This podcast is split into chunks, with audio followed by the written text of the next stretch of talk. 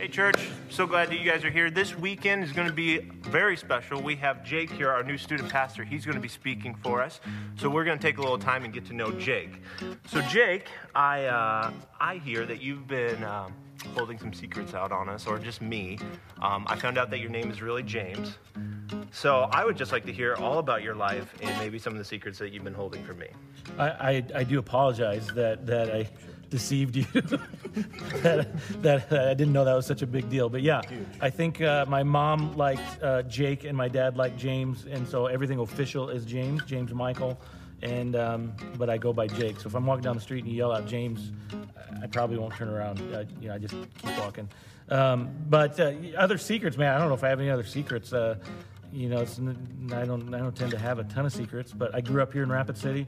Um, love love Rapid City. I'm so excited to get to be home um, and be a part of Fountain Springs. And um, married, been married 17 years, almost 17 years, and to a wonderful Dutch woman. She uh, is an amazing girl, and we have two daughters. Hannah is nine, and Kira is seven, and they're excited to be here also. So. Very cool. So you grew up in Rapid City. Yeah. I heard that you did a lot of things while you were in middle school and high school. Were always involved. I hear you were even a choir boy. That's awesome. So what other things did you do? I don't know if I'd say I was a choir boy, and I couldn't really sing, and I can't sing now, but I think I was more there for. There's a lot of girls in the choir, so I, you know, that's one of the reasons why I took choir. Yeah, it makes sense. Um, but I was I was in band. I played I was a drummer in the band um, at Stevens, and I um, played four sports: football, basketball, baseball, track, um, student council, all kinds of stuff. Growing up, uh, involved in my church. I worked at a camp during the summer. Um, I, I also hear you were a cowboy. I, I I was. I had the big belt buckle and the hat and the Wrangler shirt, and, and during the summer, I'd, I'd, I'd drop the jock status and go to uh, being a cowboy. That's pretty neat. Yep, even had a little straw out of my. It was pretty good. Went all out. Yeah, yep. So I can train and ride horses and all kinds of stuff. Wow. Killed- Okay. Well, killed, killed rattlesnakes with my bare hands. really? No. Okay. I was gonna say. I was like, that's intense. That's just dumb. Okay, is dumb. um, so, uh, either or, would you like to have an extra arm or an extra leg? Arm. Why? I don't, because the leg just would be awkward. I don't. Learning. I, I struggle to walk with two, let alone you know having one extra leg. But having you know do do stuff, could be typing over here and coffee here or whatever. So Oh, that's good. yeah, Um, okay, so here's another one. Would you rather be part of Star Wars, like the movies, Mm-hmm. or would you rather be part of like Lord of the Rings? Star Wars, Okay. Han Solo, Chewbacca, Luke Skywalker. That's, What that's- character would you like to be if you were in Star Wars?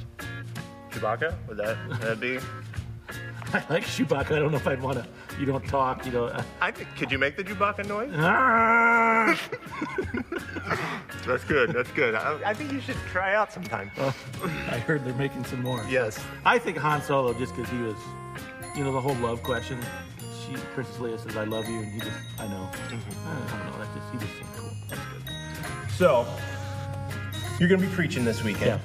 Um, tell us a little bit about what you're going to be preaching about. Well, I think for both of you and I, one of our passions is the next generation, and. Um, you know, if you look outside of the Midwest, the next generation just has the soil is not good on, on what they're doing, and, and it's amazing the kids that we have in our church and where they're going um, is really away from the church, and those are the kids that we have. Um, and so I'm just going to talk a little bit about what God has for the next generation and, and what that is, and, and have some examples from camp that we were at um, just a just a bit ago, and how exciting it is to be a part of a church that loves the next generation.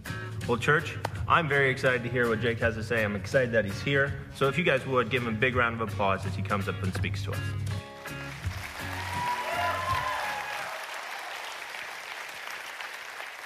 Welcome to Fountain Springs. We are so glad that you're here. It is an honor for me to be on stage. Um, I moved into our house on Sunday, last Sunday afternoon, and they said, Hey, why don't you preach next weekend?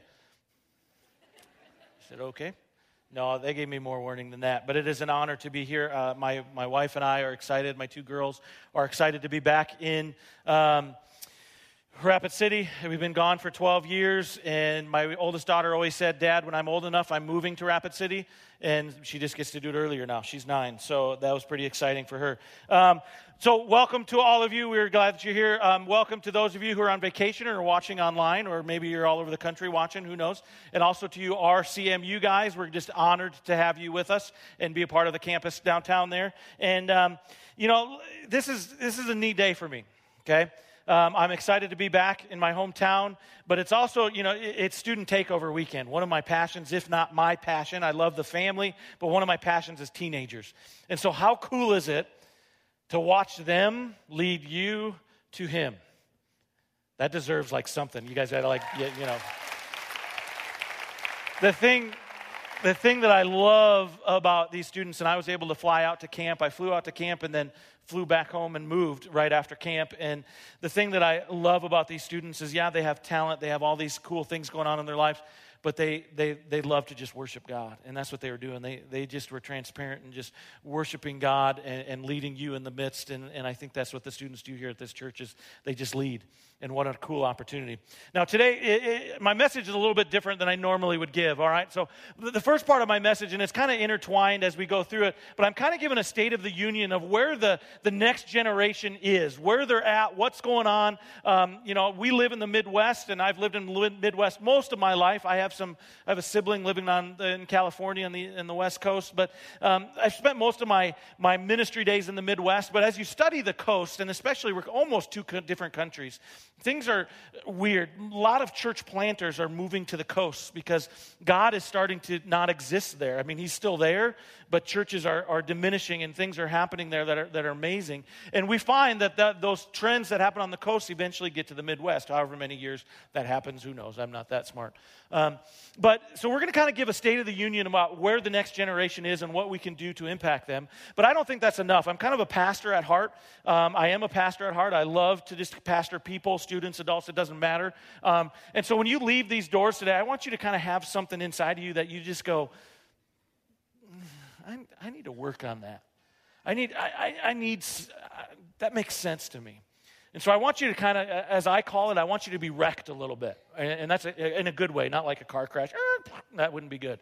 All right. But just kind of be wrecked just a little bit as, as we go through this, this uh, message. So we're going to look at Matthew 13. And at camp, we actually studied out the four different soils in Matthew 13. It's a parable. And, and it was an amazing thing to watch the students go, well, that's where I am. And, and, it was awesome. But what Matthew 13 is really talking about is two different kinds of people. One person who hears about Jesus, who hears the gospel, who hears the word of God, and kind of, you know, they say, Yeah, I want to do that. And maybe they get baptized and all that kind of stuff, but it never really changes who they are. They kind of just stay the same and they just go on with their life and maybe on saturday or sunday or whatever the day they go to church they kind of that's when they decide well i'm going to be a christian this day. And then there's this other group of people that they hear the same word they hear the same thing and, and, it, and, and their life changes forever. It's from the inside out and things are different and it permeates their job and it permeates their family and it just goes eh, just all over the place. And that's what matthew 13 is really talking about. So before we get into this too deep i'd like to just pause a little bit and let's have a word of prayer Lord, I thank you for the opportunity that you've given me, the direct call to come back to home and to be a part of this family. It is an honor for me and my wife and my girls. So I just thank you. I just ask that you continue to be in today's service, that you would just impact um, all of us, that you would change all of us, that you would wreck all of us, and that you don't, these people don't see us on stage, that we are just transparent, that it continually is being pushed towards you. Lord, we love you, we honor you. You are it, and we thank you for loving us so much. In Jesus' name, amen. Now, one of the things that we want you to know, we're in this series of four things that we wish that you knew about God. And one of the things that we want you to know is that, and this is a hard, this is, you may not think this is a hard concept. Some of you go, oh yeah, that's, that's pretty easy. But we want, but some of you, this is going to be pretty hard. You have to understand and grasp that God believes in you. You personally that God believes in you, He believes in me more than we can understand, more than we can comprehend, more than we can wrap our, our puny little hands around and grasp, that He believes in us. And this is huge. You know, I, I grew up here in Rapid City, and I had a Spanish teacher at Rapid City uh, Stevens. Her name was Profe Powell. Anybody have Profe Powell? All right, we got a couple here. Uh, Profe Powell, she taught a long time. She's no longer on this earth anymore. But Profe Powell, um, she, she, she loved our family. Okay, I had an older sister. I still have an older sister. Uh, her name's Jill, and she lives on the West Coast. And she was one of those like academic um, gurus, geniuses. I don't know. She like went to school and then came home right after school. Didn't even have a snack, which didn't make sense to me and went to her room and studied for 17 hours and then, then went back to school, and she thought that was fun. Okay? And so Profe Powell thought she was all that, all right? And so I'm the little brother, and I come into Profe Powell's room, and she just lights up. You know, how I don't. I don't know how girls do it, but she just lights up and she just like, oh, you're Jill's little brother. And I'm like, I am. You know, I didn't, I hated that. You know, I was a little brother. I was a freshman. My sister was a senior. And, and she's, you're Jill's little brother. And she was so excited to have another Killinger in the, in the class. Well, that, that didn't go real long that she was really that excited for me to be in there. We, we had Spanish names, and my Spanish name was Miguel. I don't know why. My name's Jake, but they, they called me, I was Miguel Rodriguez. Total, like, alter ego when you go into Spanish class. And she would look at me constantly and be going, Miguel, Miguel, Miguel, Miguel, Miguel, Miguel, Miguel. And I just, hi. right? Because most of my Spanish education I got at Taco Bell. And, you know, taco, burrito. And so I just thought you can add an O to the end of whatever. So she, we'd have these audible tests. And she would go, um, you know, she just, you know, whatever, something like that. And so I would just look at her and say, Well, Profe Paolo. And she'd just look at me and go, Miguel, Miguel, Miguel, Miguel, Miguel.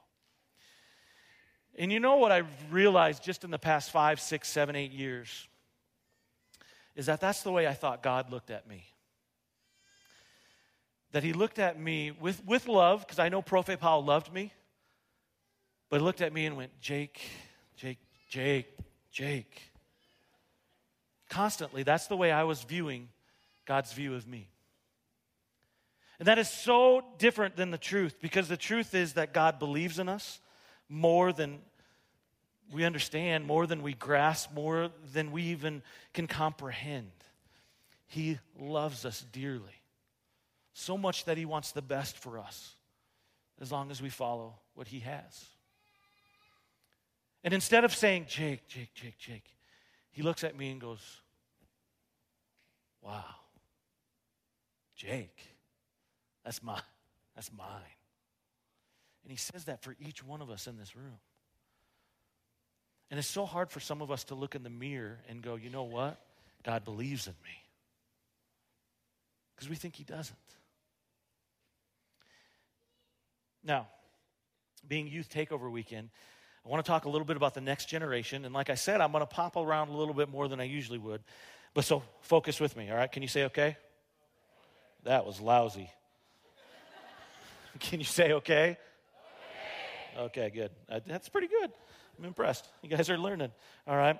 So I want to talk a little bit about the next generation. So this applies to all of us, which is really cool. All right. So I want to start by reading Matthew 13. All right. Now, this is a parable. Matthew 13, 1 through 9 is the parable of the soil, parable of the seed. Okay, and if you know anything about a parable, what a parable is, is it, it is just a, the way that, that Jesus was speaking to the people at that time. So the group of people that he was talking to was about 90% farmers. All right, so these guys and gals, they knew soil. They knew what soil was about. They knew about planting seed. It was vital to them. All right? And so if, if, Jesus was up here on stage right now, he'd probably tell you something about Rapid City that we would all understand and go, oh, that makes total sense. Or about Mount Rushmore. Or, or about the Black Hills that we'd all just, that makes, or about the best NFL football team, the Denver Broncos. We'd all just go, oh, yeah, it makes total sense, right? So that's probably, he'd use some sort of analogy like that. Some of you are already like, okay, I'm done. I'm done with him. He talked about, he said the B word. I'm not going to do that again. All right? I just heard that, I'm not going to say any names, but there's some senior leaders that cheer for the wrong team. I don't know. I, they'll get to know Jesus pretty soon. Um, he's on vacation, so I can say that. Um, so here we go. We're going to get into this. It's the parable of the sower, Matthew 13. We're going to start just a shade before verse 4. A farmer went out to sow his seed. As he was scattering the seed, some fell along the path, and the birds came and ate it up. Now, so what you have to understand is that these paths, and it wasn't cement, but it was it was hard like cement. The way um, the the Middle Eastern is is when you walk on it, it becomes almost as hard as cement. And what these paths would do is they'd go right in through fields. So there'd be there'd be things growing on either side. And they would take the seed and they'd be planting it and they'd be throwing it along. And so people understood that when the stuff that lands on the, it'd be just like me taking seed right here and throwing it along the stage. What would happen to that seed? Nothing, right? It's going to sit there and somebody's going to, you know, I, don't think we have any birds in here. I was at Lowe's this week. They have birds there. I was fascinated by it. It's like, oh, this is cool. It's like I'm outside, but I'm not. But anyway, see, I get distracted. Sorry. All right. So it'd be like, the, you know, the birds came along and they ate it, so it wasn't good for anything really besides feeding the birds. All right? And that's just like in our lives somebody who hears about Jesus and doesn't care. They, don't, they, just, they just ignore it. It's fallen on dry land and dry ears. It doesn't matter. So as we move on, Verse 5 Some fell on rocky places where it did not have much soil. It sprang up quickly because the soil was shallow. Verse 6 But when the sun came up, the plants were scorched and they withered because they had no root. Now, this is, we see this all the time in the Black Hills, and I was fascinated by this when I was a little kid. You'd see these trees that start growing up out of the crevices of rocks. And you'd just be looking at it and says, How is that tree surviving? But if you notice, not many, a couple of them will, will find a, you know, an aquifer or wherever, but not many trees you found were very big coming out of those rocks because they didn't last. When things got hard, not like this year, um, but when you had droughts or, or a bad winter or something like that, they would die. And that's what this is. That's what the, this soil is talking about. That, that person who, who doesn't necessarily put their roots down deep, and when the pain of life, and the key word is there when, because pain will come our way. And when the pain of life comes in, we wither because our roots aren't deep and we don't have that water source. If you notice, um, we just bought a house out in Summerset, and right behind our house, there's, there's a, I haven't been back there yet, but it looks like there's a little stream. Why does it look like there's a little stream? Because there's trees all along it. And you see that all over South Dakota, which is awesome, that that's where they know, even if it dries up, it can go down below and go deep, and there's going to be something below it. And that's just like our lives. We have to find that life, that, that living water. So, number seven, verse seven. Other seed fell among thorns, which grew up and choked the plants. Now, this is just an amazing example that maybe you hear about the word, and these are thistles. And I, I got bit by these yesterday as I was picking them out. I forgot how thistly they are. Um, is that the right word, thistly? It's like Sicily. Uh, like I said, I get distracted really easy. Um, but this is like maybe represents good stuff in our lives family, friends, sports, working out, whatever it is for you. But this will choke you out if you let them take control. If they become first, it'll choke you out and it'll, it'll, it'll just remove God in that faith. And, and this was me at times. And maybe even your roots can be a little bit deeper in this section, but because we're so distracted, because we have to go here, here, here, here, and we got to be involved in this, this, this, and this, we lose sight of what true faith and what faith in God really is. And then um, the last verse, verse 8 still other seed fell on good soil where it produced a crop 160 or 30 times what was sown. And that's this soil. And what's amazing about soil is it's kind of the lifeblood of us. And I don't think we necessarily grasp that. And I've been able to be around farmers the past 12 years who grow corn and soybeans. And, and I talk to them about dirt. And it's really weird. I don't know why we talk about dirt. But we talk about dirt. And if you really think about it, if we don't have good soil, it's amazing what we wouldn't have. Beef, it's what's for dinner. You have to have soil in order to have grass in order to produce the food that the, the cows eat. And it goes on and on and on and on. You know, I've traveled all over the world on mission trips and stuff like that. And you look at the countries that struggle, it all stems back to soil, which is interesting to study and understand. So God says He wants us to be in this good soil. soil. It's like miracle growth soil where you will produce amazing things. And this is what he believes in you to be in. He says, You know what? I want you here. I don't want you in any of these. I want you in this soil where you will do amazing things and be nourished and be happy. I talk about being in the will of God a lot. And it was so clear to my wife and I to come to Fountain Springs. I wasn't looking for a church.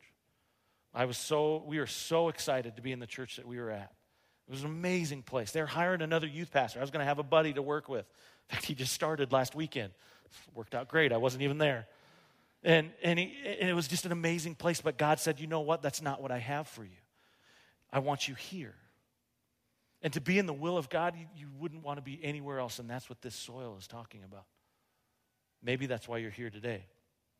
Now, I would love to say that, that being a, a, pastor to junior high and, and um, high school students for the past 17 years, that, that when I was their age, that I was a, a great example to follow. And I would love to say that I would love to teach off of that. But you know what? Here's the truth about me. I don't think I once in my high school days did I ever live in that soil. I was shallow. Now, on the outside, I looked pretty good. I got good grades, except for in Profe Powell's class. Um, I, I, got decent grades. I, I, was a four sport athlete. I, I, was involved in a lot of different things. I was involved in my church. Um, I, never, I never cussed. I never did any. I never had a foul uh, mouth or anything like that. Um, every once in a while, I got hot, you know, headed in, in, in sports and stuff like that. But I was actually a pretty decent kid. I worked at a Christian ranch camp during the summer.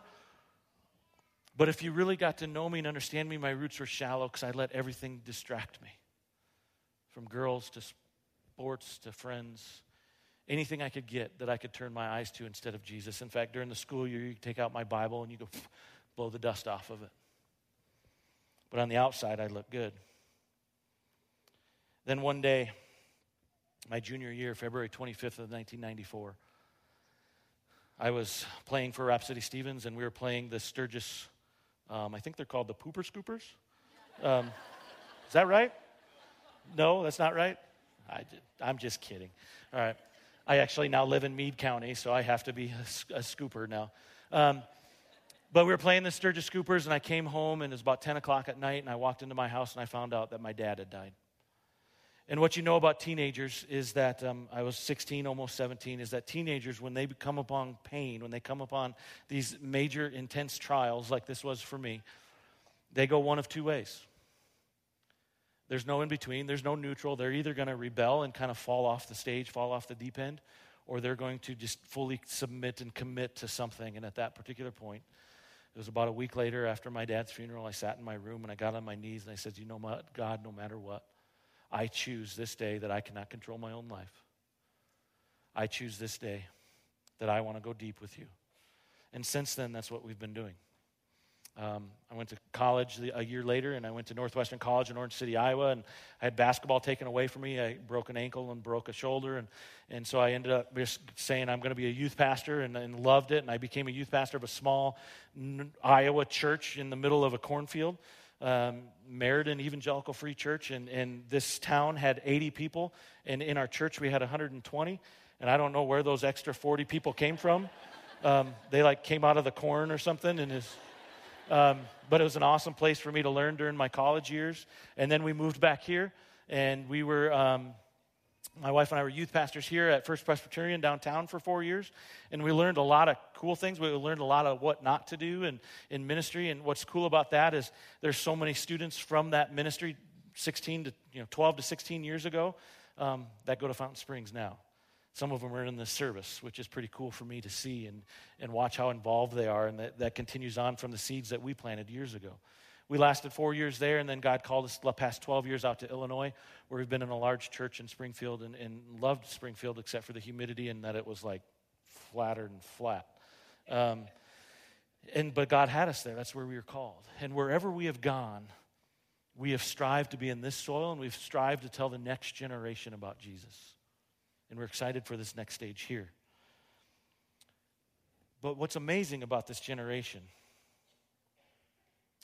is that for a decade and a half of I've studied them and laboring over them, I want to be gut level honest with you right now. The soil in this next generation is not good. From the latest research, it shows that in just the past 10 years, so this actually from 2004 to 2014 when the study was done, 15% drop in prayer among teenagers than just teens 10 years ago, 10% drop in Bible engagement, 9% drop in church attendance. And that is in the kids that we already have. So, what that means is if you take the attendance of every single youth group across America, it's declining. Scary to me a little bit. What that is also doing is that the spiritual disengagement is playing itself out ethically as well. The Barna organization did a study three years ago on the up and coming generation. And uh, this study was amazing. And what it found is that uh, this up and coming generation is significantly, significantly further outside the boundaries, um, uh, outside the plans that God has for their lives than any other generation that has ever come across the earth. Here's some statistics it says it's nine times more likely than the baby boomers to engage in sex outside of marriage in the past seven days, six times more likely to lie in the past seven days, three times more likely to become drunk, and eight times more likely to have observed pornography than the generation of the baby boomers.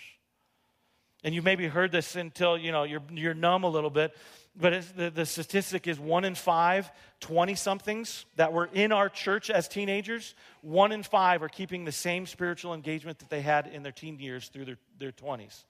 So, what that means is four out of every five teenagers that we have in our churches now, these aren't even the teenagers we're trying to reach, these are teenagers in our churches all over America right now, are leaving the church and never coming back. Great sermon, isn't it? Everybody's going like, yeah, this guy rocks. Now, I don't know about you guys. But if I ran a business, I'd be calling time out. I'd be calling in consultants. I'd be doing all this different stuff to, to, to have a meeting of the minds to say, what are we going to do to impact this next generation? They're leaving us in groves. It's, it's, it makes me wonder how should we as a church in America be reaching this next generation? Well, there's a passage of the Bible where Jesus is surrounded by um, little children. And, and I love this passage of Scripture. And I never fully grasped it till I had kids. But it's this passage where, where he uses this really strong, kind of belligerent language towards the adults that were around these kids. And he was warning them about messing with these kids. In fact, this is the language he used. He says, It'd be better for you to have a huge stone around your neck and you jump into the deepest part of the ocean than to mess with the next generation. Or that it might be better if you were never born than to mess with the next generation. Such strong language, and I never understood it until I had my daughters.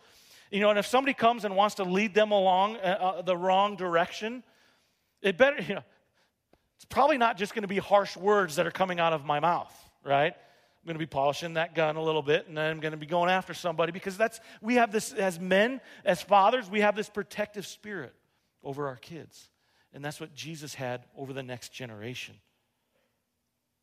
He says that the kingdom belongs to them.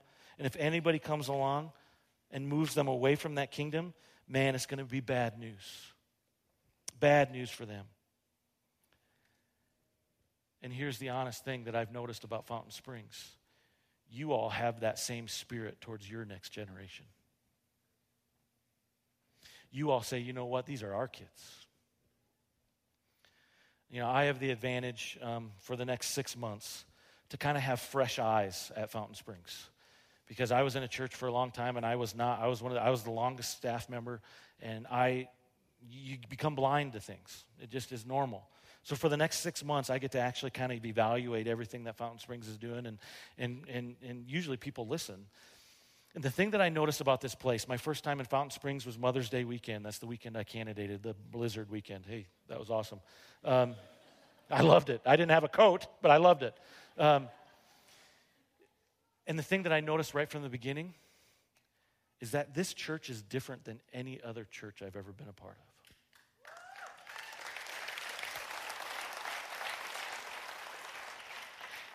And you all love to clap. You're just like, woo.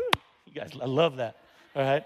But here's the amazing thing this church, and what should happen is that every youth pastor, every other congregation in the country could, should come see how you do it because this is what you do. You give your students every opportunity to be in this soil and you make it a priority. You make you make sure that no kid is left behind and you say, "You know what? I want every kid to be in have the opportunity to be in this soil." It's up to them to be in that soil because it's their life but we want to provide that way. And what's so amazing to me, you know, this is Youth Takeover weekend, but what's crazy about it is it's really no different than any other weekend. They're wearing shirts. It's the only difference. Isn't that true? They're wearing shirts. So you kind of like see them a little bit more. But if you walk through the building, you see them, you see teenagers interacting with five year olds and interacting with 50 year olds. I love it. I love to see some of the other church staff and how they just they, they make beads for, for teenagers. Say, man, you're doing awesome with this, you're doing great with this. See elders doing the same thing. Because this church understands that the next generation is not the future of our church. They're not the future, they are the church. And that's the difference between this church and almost, there's some churches doing it right, but almost every other church in the nation. Because you go, you know what? These, these kids, they're not the future of our church. They are our church.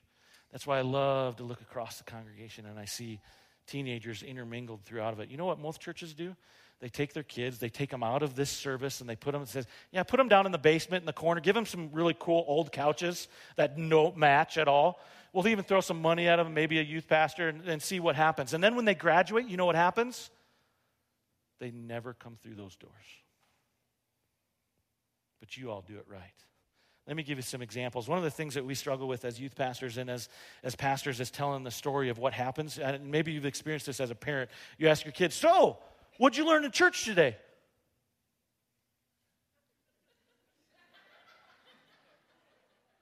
Jesus, what's for dinner?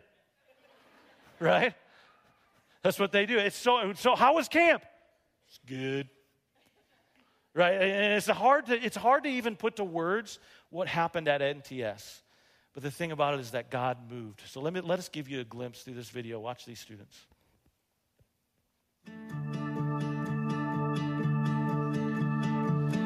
at first I wasn't really sure if I wanted to go, but now that I went, it was really like amazing. Like, like people, a lot of people said that as soon as you like went there, you just felt a whole bunch of like love and like you knew that God was like like he was just doing a whole bunch of good things there. Going to NTS camp was one of the most amazing experiences of my life. Like the previous year, my parents didn't want me to go because it was all the way in Illinois, and I remember just wanting to go so badly. And it was, and I remember I had such high expectations for it, and it was just even better than I had expected. Going to NTS camp was was awesome. It was life changing, and there's a reason it's called NTS, never the same, because every person that's there it's they're never going to be the same.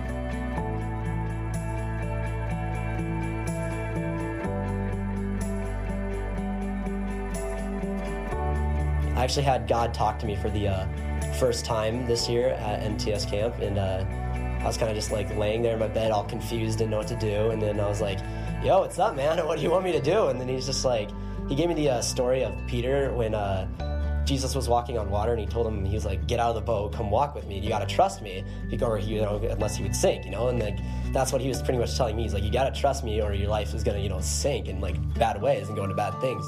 I really, I really think that God was telling me that I need to let go of my hurt and my anger because before I went to camp, I was, I was just so mad and angry for no reason. I just, I, I don't even have any words to explain why because there isn't really he really he really got a hold of my heart and was saying like you're a christian you're a child of mine so you need to show people who i am. I'm starting a, a prayer group on mondays at stevens for claim your campus just to help get kids to pray for our school because god really spoke to me at nts camp of getting more people for his kingdom. What he was really telling me was that like he really really wants me to pursue camp ministry. Like he's just been repeating that and repeating that. Like, you have to do it. Make sure you're like pursuing that passion. Like, don't trail off. Because I've like also had like thoughts like maybe this isn't for me, but then he's like, no, this is for you. So always have faith. Like, no matter if you're gonna be sick, I'm always going to be here for you and I'm going to be able to turn things around. Just look at what I can do. You may be in this situation, but just look at what's going to happen from it.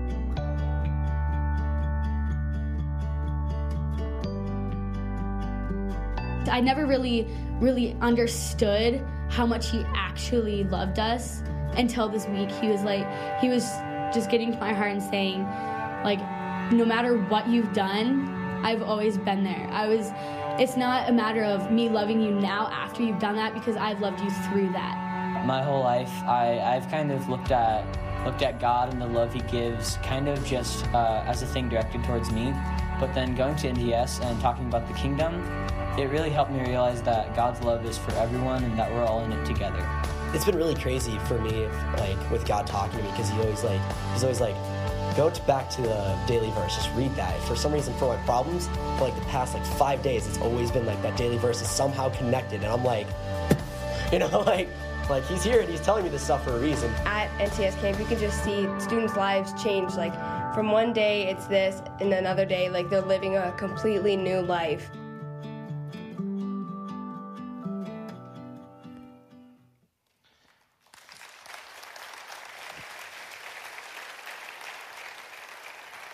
What's amazing about there's two things that I take from one, you know, if you're not from South Dakota and you're like visiting the Black Hills and you came to church today and you notice like, man, all these kids are like country. They were in cowboy boots and things around their neck. It's not true. It was cowboy day or barn. We had a party in the barn or something, so they had to dress as cowboys. So I thought that was kind of amusing. But second of all, if you notice, they're not they're not dealing with just simple, superficial stuff they're getting down to the nitty gritty of the faith and, and they're getting down to kind of what pastor todd was talking about last week in, in forgiveness. And they're, they're, they're, they have these everybody carries bags and hopefully our students have less bags than we do as adults.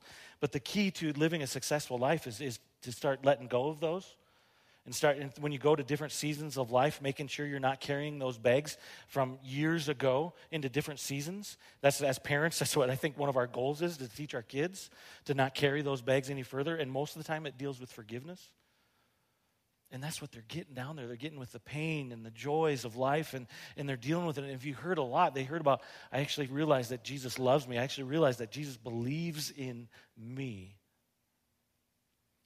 And you all set them up to do that. Let me give you some statistics. We took 175 students to NTS camp this year. You all raised over $19,000, which helped send fully or partially 88 scholarship students to camp. That is amazing.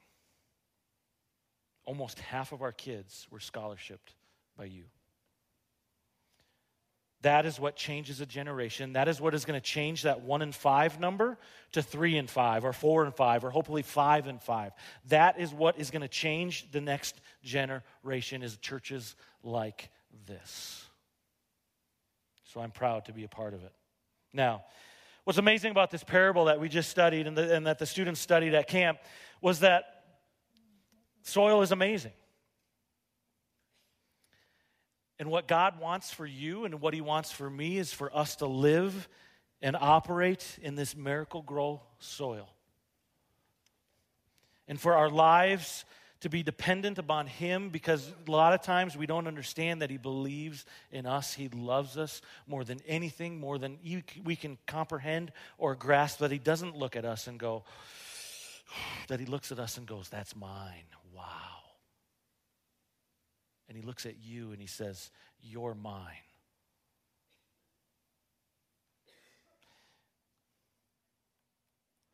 The fact of the matter is, so many of us try to operate as Christians, especially in these two, but some of us even here. And we'll put on this shell, we'll put on this, this false, false face, and we'll say everything's great. Things are just going great. But then we'll go do something stupid and we'll get our faith choked out or our roots won't go deep, and when the pain of life comes and hits us, we wither. So here's my challenge to you, and this is what NTS and uh, uh, the youth pastors and our staff tried to do to our students and challenge our students is really just evaluate where are you? Which jar are you in? Which soil are you? I would love to say that as a pastor, I operate in here all the time. I would love to say that. I'd be outright lying to you because you know what? I get distracted. you saw it in my sermon squirrel. Right? But the fact of the matter is, that's where I want to be. Where do you want to be? So, my challenge to you is we're going to show you one more video of an amazing student and kind of her journey. Her name's Macy, and, and she's just an amazing girl. Um, I've gotten to know her over the past couple weeks, and, and just to see what God has done and this realization in her life that God believes in her, that God loves her, and that He wants her in that soil. So when we show this video, and before you leave those doors today, my challenge to you is where are you at? And if you're in one of these, maybe think about how you can get out. and get into the miracle grow soil. Thank you. Watch this video. I, so I started coming to Fountain Springs about when I was in sixth grade, and before I started coming to Fountain Springs and before I was involved in the youth group, um, I come from a broken family, and that was really hard for me. Um, I just I felt like no one really knew who I was or generally cared about me. Just I didn't really have good friends or good influences like that. I kind of was just going through the motions for the first couple years um, of coming to Fountain Springs, but then two of my younger sisters were signed up for NTS camp because my parents thought it was just a middle school camp, so they didn't sign me up because I was in high school, and I didn't care too much for it. I was like, okay, whatever. They come back and they're just totally on fire for God and they're ready to dive straight into the youth group. And I don't know, they were just so much happier. They were just, I don't know, there was something about them that really intrigued me. So I was like, I gotta check it out. So after I started getting more involved in the youth group, I became plugged in with small groups, and I really loved that. And I loved the connections I was making, and I loved the things I was learning. And I also got plugged into the children's ministry on the weekend services, and I learned a lot of things about just children's ministry and other people, and I learned a lot of things about myself. So next summer, um, a lot of friends of mine just encouraged me to go to camp because it was amazing the year before, and so did my younger sisters. They encouraged me to go, and I was really excited, and it matched up with everything I was expecting it to. It was amazing and exceeded all my expectations, and it was awesome. Um, I learned a lot of things at camp too. I learned more about God and more about how He loves me and believes in me, and that He has like this perfect plan for my life, and it's just amazing. I first felt God at camp when when I was in my small group. Um, just the way everyone was able to open up with each other and just be real and be totally raw who they were and where they came from. It just really meant a lot to me just to make those personal relationships and connect on a deeper level with other students and other leaders. God was just really speaking to me directly that week, just through the message and through my small group, that I was made for something greater and his plans are always going to be better than my plans, and that I was going to do some really cool things in my life, even though I had no idea what they were going to be. In the fall, Danielle, my small group leader, asked me what I felt about leading our small group. Um, for a lot of reasons, I struggled with this. I um, I didn't feel like I was the right person to do this. Um, I felt a lot of anxiety and fear from my past because I used to not be the nicest person, um, which really kind of haunted me for a while. I wasn't sure that God was ready to use me for this purpose because I felt that there were so many more people that were just more qualified and that were more ready than I was. But whether it was through Bible study or through messages on the weekends, that there was nothing that I could have done or could have ever do that would keep God from loving me for just being me. God was teaching me that I could be 100% redeemed, that He, my slate was wiped clean, just, and that really gave me peace and gave me hope and gave me just this desire to keep moving forward and just to keep believing and keep breathing just that it's to be okay and that they, I could possibly do this.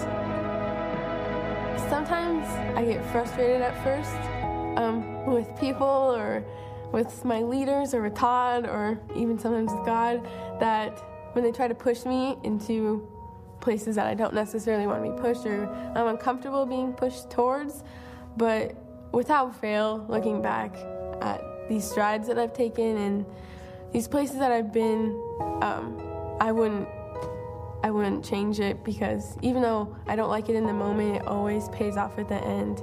And when I'm in the will of God, there really isn't a place I'd rather be.